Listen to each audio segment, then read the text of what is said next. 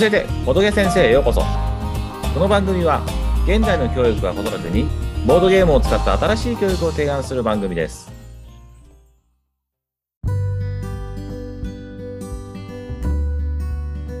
今回はリスナーの方からいただいた感想を紹介したりご質問に回答する QA 会です私ボドゲ先生と広報担当の千代さんの2人がお話しします広報担当のしほです。よろしくお願いします。ボドゲ先生、リスナーの方からいただいた感想やご質問を読み上げます。はい。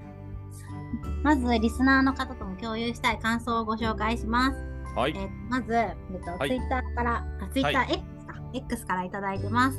えっと、シャープ1を聞いていただいた感想なんですけど、はい。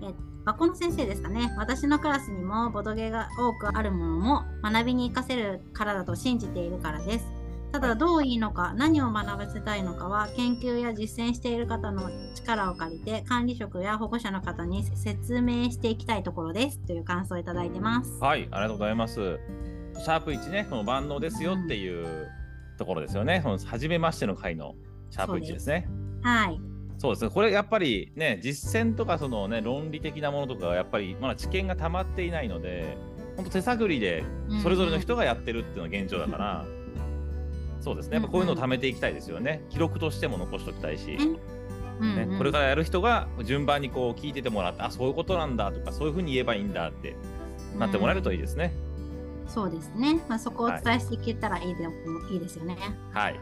またシャープ1でまたもう一件いただいてるんですけど、はい。これも X ですね、ツイッターです。勉強できる子はボドゲも強くなかったというのはいい裏切られ方でした。こういう実践ならではの経験談はボドゲ先生の強みですねといただいてます。はい、ありがとうございます。そうですね。あの学習塾やってるので、その学力との相関みたいなのは、日々ずっと見てるというか、なので、本当その通りの子もいれば、そうじゃない子もちゃんといて、うん、うんそうです。なんか伸びしろというか、逆に伸び止まりみたいなのを見ちゃ見たりするんで、うんうんうんそうですね。これは多分今後、今予定ではもう、あと何回か後に収録する予定のもので、その話をするんですけど、うんその相関関係がどういう場合に出るかとか、うん出ないかとか、そういう話を多分今後していくと思うんで、そうなんですよね。片方だけ、ね、ボードゲームだけを指導とか見てると、そっちが分かってこないので、これなんか強みっちゃ強みですよね。めっちゃわかります。うんあ意外に弱かったの？みたいなありますね。そうですね、そうです、ありますよね。そうそうそう。それなんか自分自身も感じるときありますよね。あありますあります思ってたのにみたいなありますね。ね子供だけじゃなくて、うんちょっとその回もかなり気になります。そうですね。はい、じゃあシャープシャープ3でいただいてる感想、はい、お伝えします。はいこちらも TwitterX からいただきました。はい。初めてメモをしながら聞いた。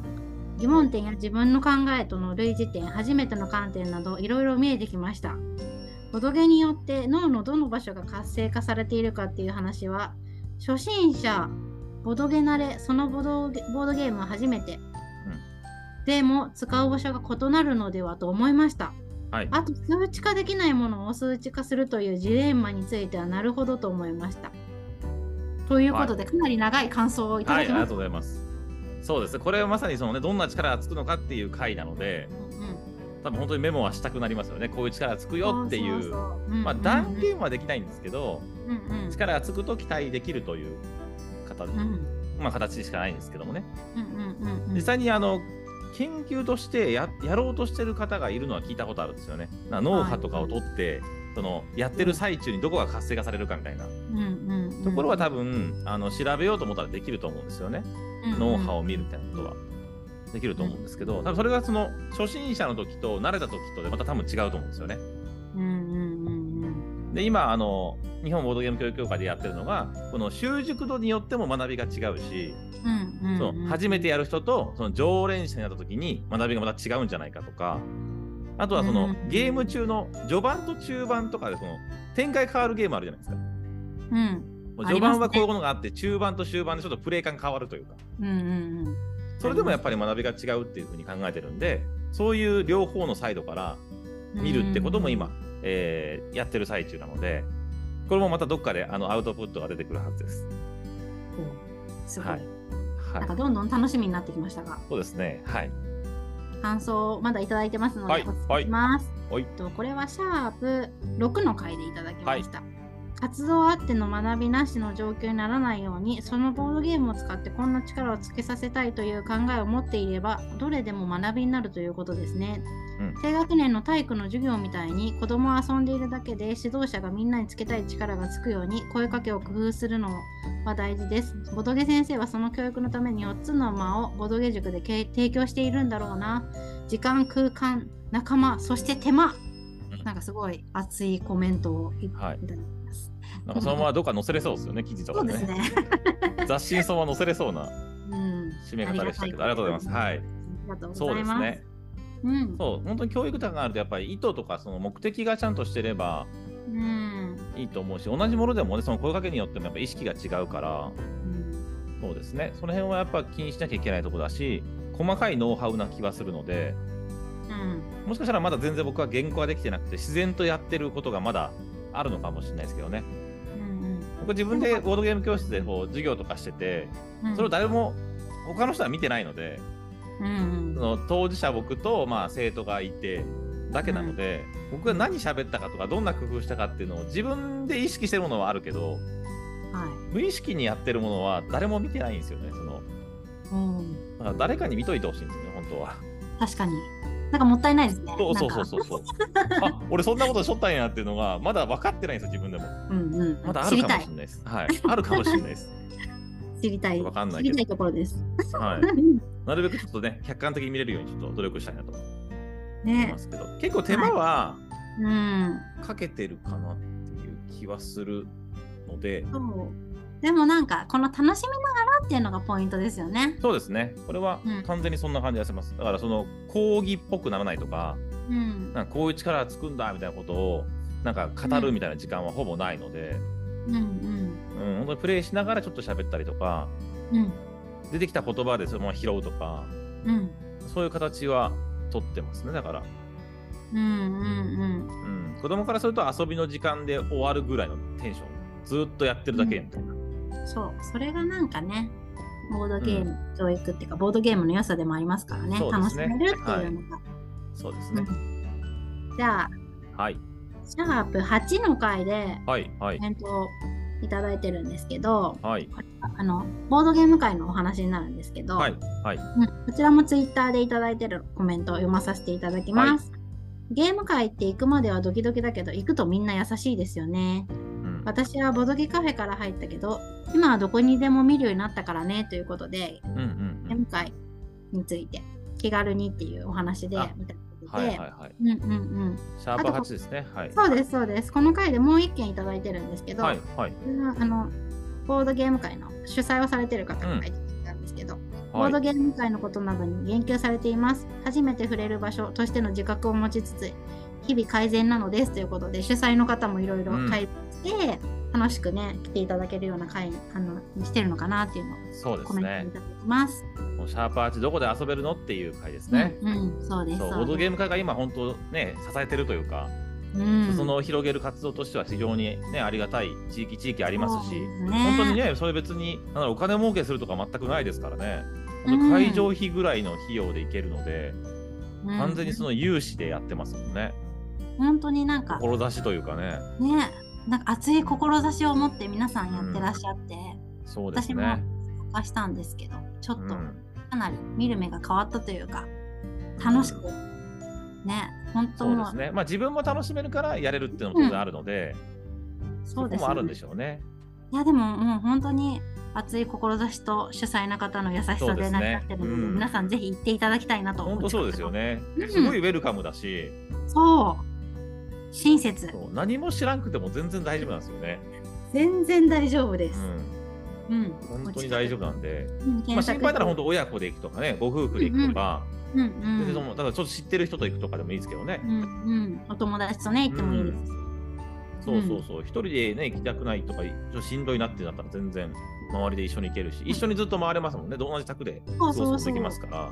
そう。ね。意外にどの方とでも仲良くできて、本当そうですよね。うん。あのいずれ、えっとうん。ボードゲーム会を主催してる方に多分ゲスト入ってもらうと思うんで、うんうん。いずれ。はい、もうあの一応予定には入ってますんで、ゲストでまた入ってきたのでどういうふうにこう運営してるかとその気持ちであったりとか、そのお子さんに対してどう接するかとかそういうことも伺っていこうという会を予定してますんで、実際内情をもっと詳しくはい。どっかでお伝えできるんじゃないかなとは思います。まあ僕も取材はしてるんですけど、はい。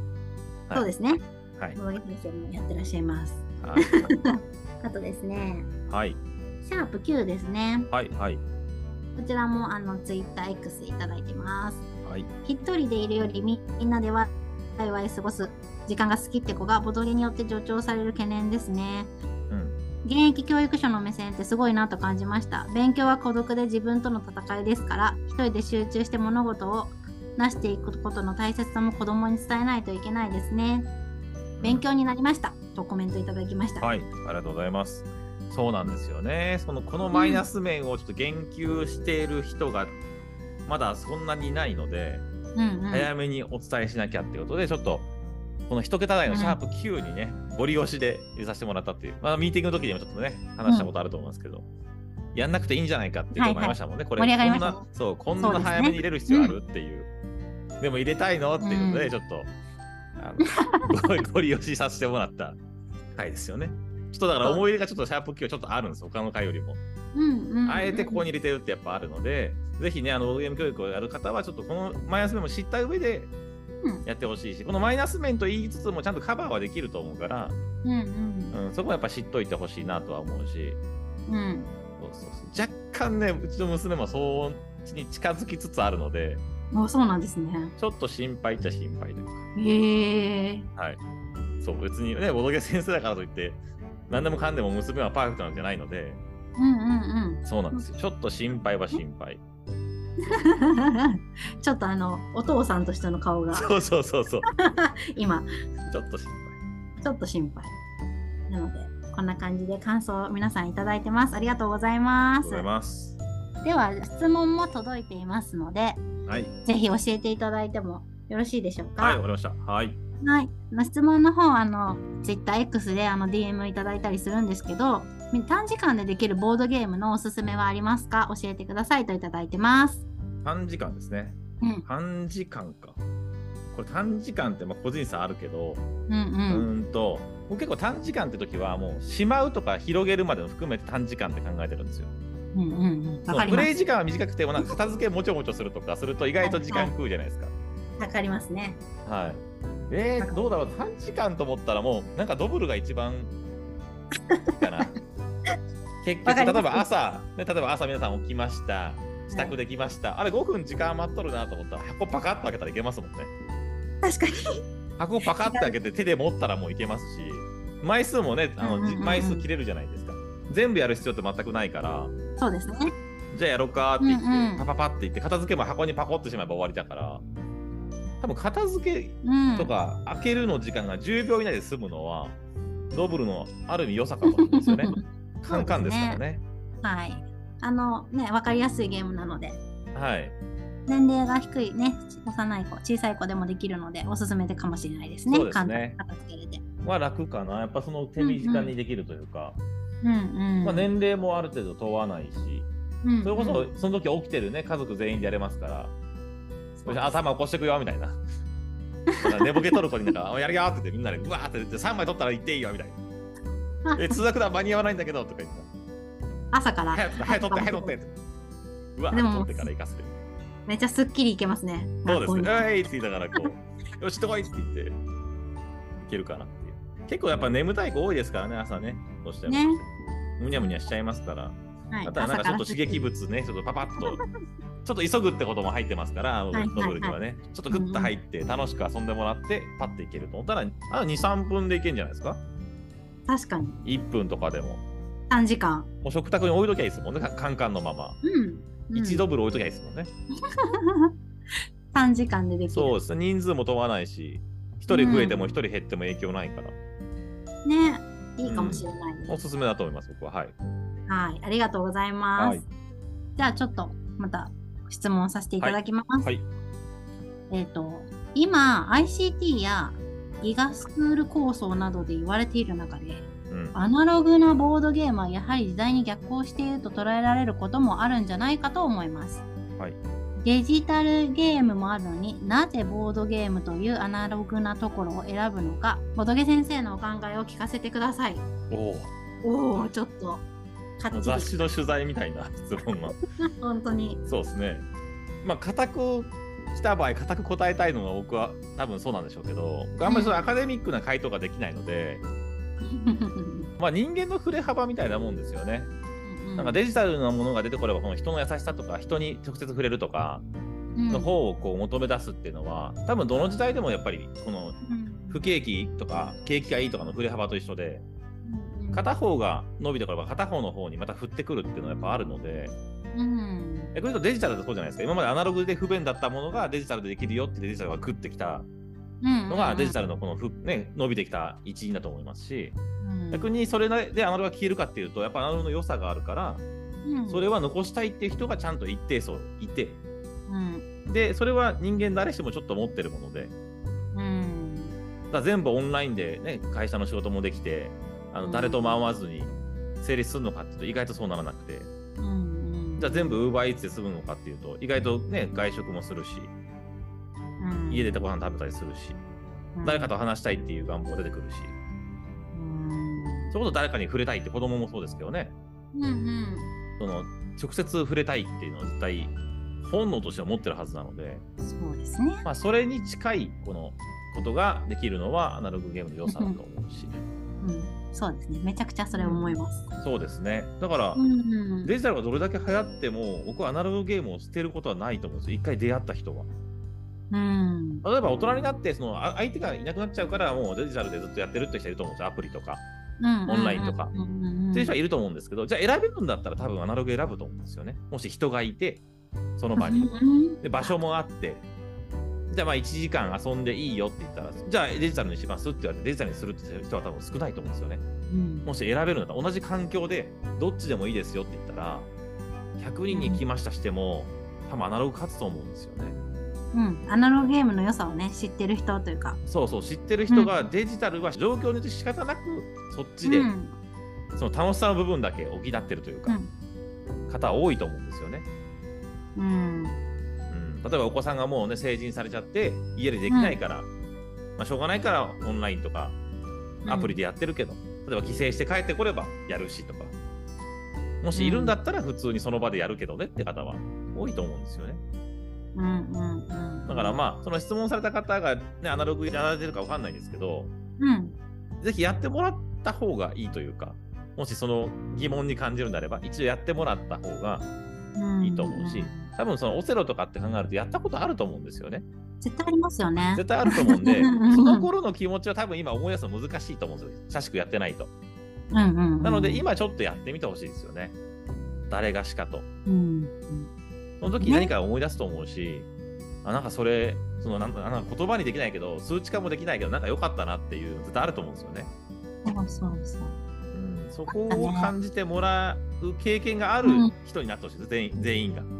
世界中の人じゃないですけど、うん、アナログをちゃんといいなと思ってる子供自体を過ごし、そのままちょっと定期的にそれがあるような、なんか人生であってほしいなと思いますけどね。うん、ね、あな、なんだろう、対人っていうか、なんですかね、うん、アナログゲームの良さもちゃんとわか分かる子になってほしいですよね。そうそうそうですね。別にデジタルはデジタルの良さはあるけど、アナログゲームの良さも分かる子に。ね、あってほしい、うん、全部 SNS で喋ればいいじゃんとか、DM でいいじゃんじゃなくてってことですよね。うん、そうそうそう。うん、面と向かった会話ってあるよっていう。ちょっだなんか昭和な話ですけど。うん、でもこれは でも受け継がれていくものだと思うし、消えちゃいけないものだと思うんで、うん、だからアナログが古いってわけじゃなくて、その、なんだろう、形式の違いなので、簡単に言えば。ね、うん、だと思えばいいんじゃないかなと思います。より人間的というかね。ね、時代に逆行というかもう同じように続いていってほしいですよね、うん、そうですね。両方あるのが現代っていう。そうそうそうそう。消えるわけではなくてねね。これで回答あったか分かんないですけどね。じゃあこれの、はい、じゃあボードゲーム先生に質問です。はい。普段ボードゲーム会にボードゲーム先生は行きますか、はい、あなるほど。行きますかか。そうですね。僕自分でボードゲーム会してるのであまり行かないのと、うん、結構行けないというのもちょっとあってその日曜日がまあ塾があったりとかするのもあって、うん行けないっていうのもあるんですけどうん。年にね23回ぐらいは行きますね。レアですね。まあ本当タイミングが合うとか家族で行けるとかちょっとイベントがあるから行こうかとか、うんうんそういう時には行くことがありますね。でも最近だとあの、うん滋賀県のお寺でカタンしようってイベントがあったんですよ。見ました。はい、お寺で100人集めようってイベントをうんうん。なんかたまたま見て、うんおもろってなって、うん、で、えーっと、妻に一回 LINE して、うん、あるんだけど、でそしたら多分娘も多分見て、うん。行きたいってなって、うん。なんか行ける日程やんって。言って、家族で行くか。で、うん。まあ旅行を親しくコロナ前からしてなかったんで、これ旅行のチャンスじゃねえってなって、ボードゲーム？はい。きっかけで旅行になった。そうです、そうです。はい。もう滋賀の寺に、まあ大津別院っていうね、お寺なんですけど、うん。行くからもう滋賀観光で、まあ、琵琶湖とか、いろいろ調べて、うんあの有名なかき氷屋さんとかあったりしたんで、はい。それぞれなんか目的地がなんかそれぞれあって、妻の行きたいところとか、それぞれあってまあ行くっていう形で行きました。でもそそこまでないとあんま行かないかな。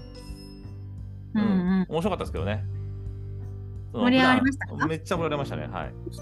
おもろかったですね。僕もちょっと投稿はしてますけど、おもろかったですね。は100人、80人ぐらいいたかな。本当に知らない人すばっかりだったんで、全く知らなかったですね。まあ、妻はなんか日本選手権のあの中部予選に行ったんで、その時に会った方がちょっといたって話は聞いたんですけど、それでも全然僕は全く知らない知らない人ばっかで。面白かったです。途中なんかあのネームプレートの名前のタグとかよくつけるじゃないですか。あれであの知ってる方見つけて、はいはい。そのツイッター上で、あ えあの人やんと思って、絶対あの人やんと思って、発見してテンション上がってキャッキャしてました。たまたま同卓してて、これ、声かけないんですか？あ声かけました。すごい。た。またま同卓してて、その僕はもう個人名で、あの自分の本名の下の名前で名前つけたんで、おどげ先生とは一一切名乗ってないんですよ。